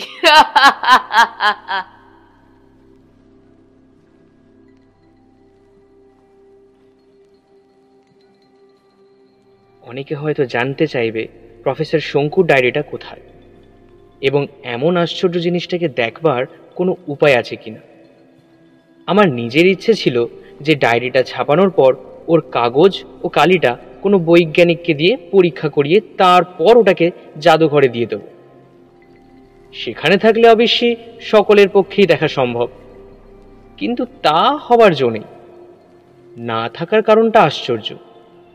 লেখাটা কপি করে প্রেসে দেবার পর সেই দিনই বাড়ি এসে শোবার ঘরের তাক থেকে ডায়েরিটা নামাতে গিয়ে দেখি জায়গাটা ফাঁকা।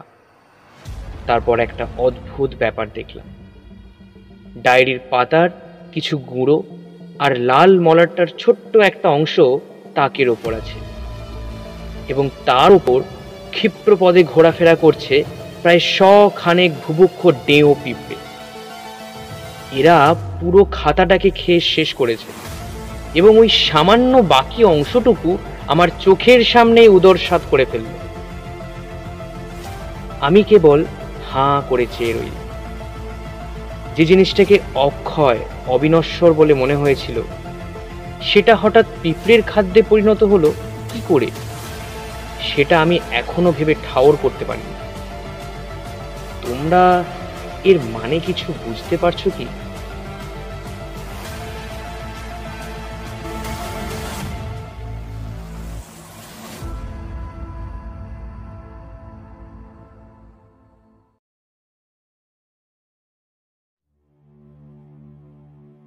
শুনছিলেন বোমযাত্রীর ডায়েরি। রচনা সত্যজিৎ রায়। গল্প পাঠে সায়ন। তারকবাবুর ভূমিকায় অর্পণ। বিশেষ সহযোগিতায় অর্পণ এবং সায়ন। গল্প পাঠে প্রফেসর শঙ্কু, অবিনাশবাবু, প্রহ্লাদ, বিধুশেখর টাফার প্রাণী, গল্পের সূত্রধার, পর্ব পরিচালনা এবং শব্দগ্রহণ, আবহ সংগীত ও স্পেশাল এফেক্টসে আমি আরাত্রিক ভালো লাগলে like comment share and subscribe এর সাথে শেষ হলো আমাদের আজকের পরিবেশন। সত্যজিৎ রায়ের লেখা বোম যাত্রী ডায়েরি।